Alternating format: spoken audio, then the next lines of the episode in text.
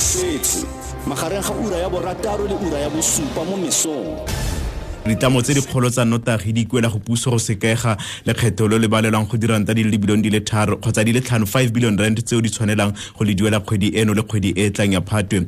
The national liquor traders council the south african liquor brand owners association le the beer association of south africa ba re lekgetho lone le sekegiwe go fitlhela ba letla go rekisa notagi gape. Ditlamo di gore di tshwanela go duela lekgetho la diranta di le 2.5 billion kgwedi eno go akaretsa le 2.5 billion e nngwe kgwedi e tlang le thekiso ya mo nageng gare the national liquor traders council e ikuela go puso go thusa beng ba dithavene le dishebini ka matlole re golagana le mokhuduthamaga mogolo wa south african liquor brand owners association uh, cat mocot uh, good morning to you welcome to motsweding fm Good morning, Tabiso, and thank you for having me on your show again.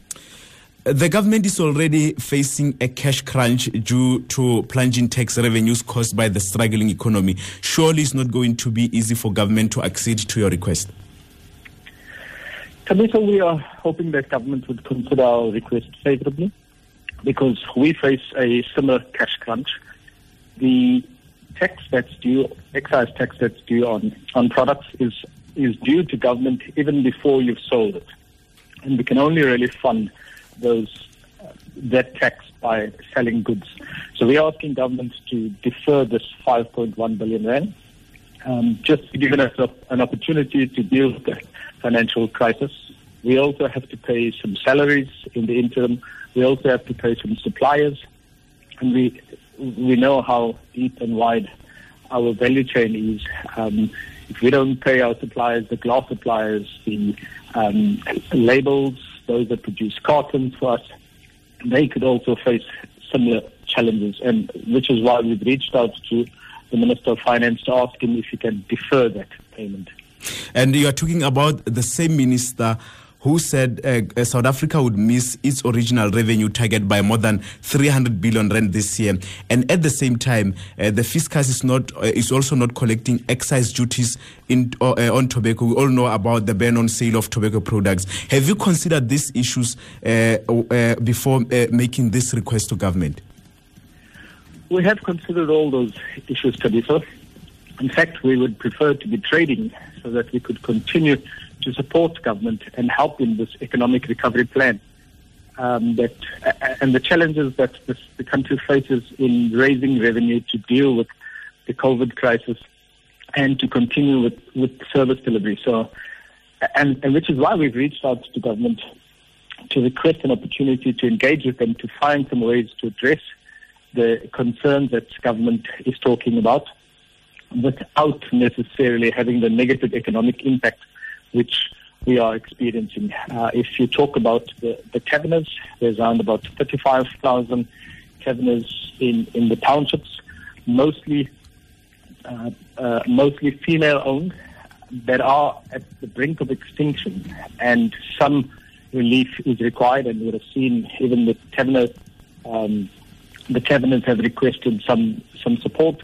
And again, we would encourage government to consider that because that would be jobs lost to the to the economy. And uh, that that matter of uh, the Shebeen and Tavern owners, uh, a, a, call for a form of compensation for loss of income. What do you know about the matter? Is the matter also before government? The matter is before government.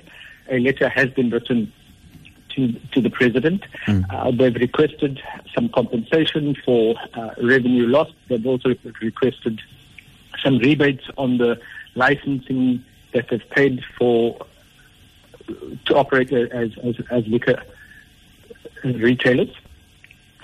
So they've asked for some relief, and we hope that government would consider that relief.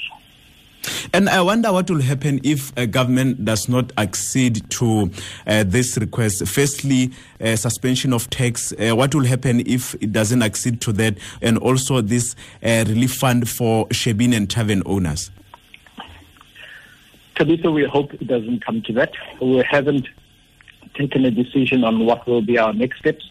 We have reached out to government, as I mentioned, hoping that they would listen to our request. Mm. But but I, I, wonder what will happen if it doesn't uh, heed your call on this matter. If it doesn't suspend uh, this uh, uh excise uh, uh, tax, what will happen to your businesses? Okay. Oh, yes. Thank you for clarifying that question. We have faced dramatic job losses. Uh, in the previous uh, lockdown, we lost 117,000 jobs. Um, the industry did lose about 18 billion rand in revenue. And we we see that this will happen again. Uh, we will obviously lose revenue because we're not trading, uh, but there will be further job losses. Uh, this is an industry that supports close to a million jobs within the South African context with our high levels of, of unemployment. We need to try and protect as many jobs as as we as we can, and we hope that government would heed our call. But that would be the inevitable consequence. There will be job losses.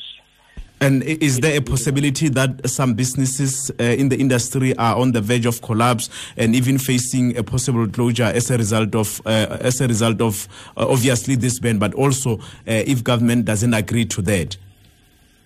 Absolutely. Uh, many of the SMEs in particular are, are badly affected, and about our estimate, there's close to 800 of these businesses, mostly small wineries and uh, microbrewers who are facing bankruptcy. Okay.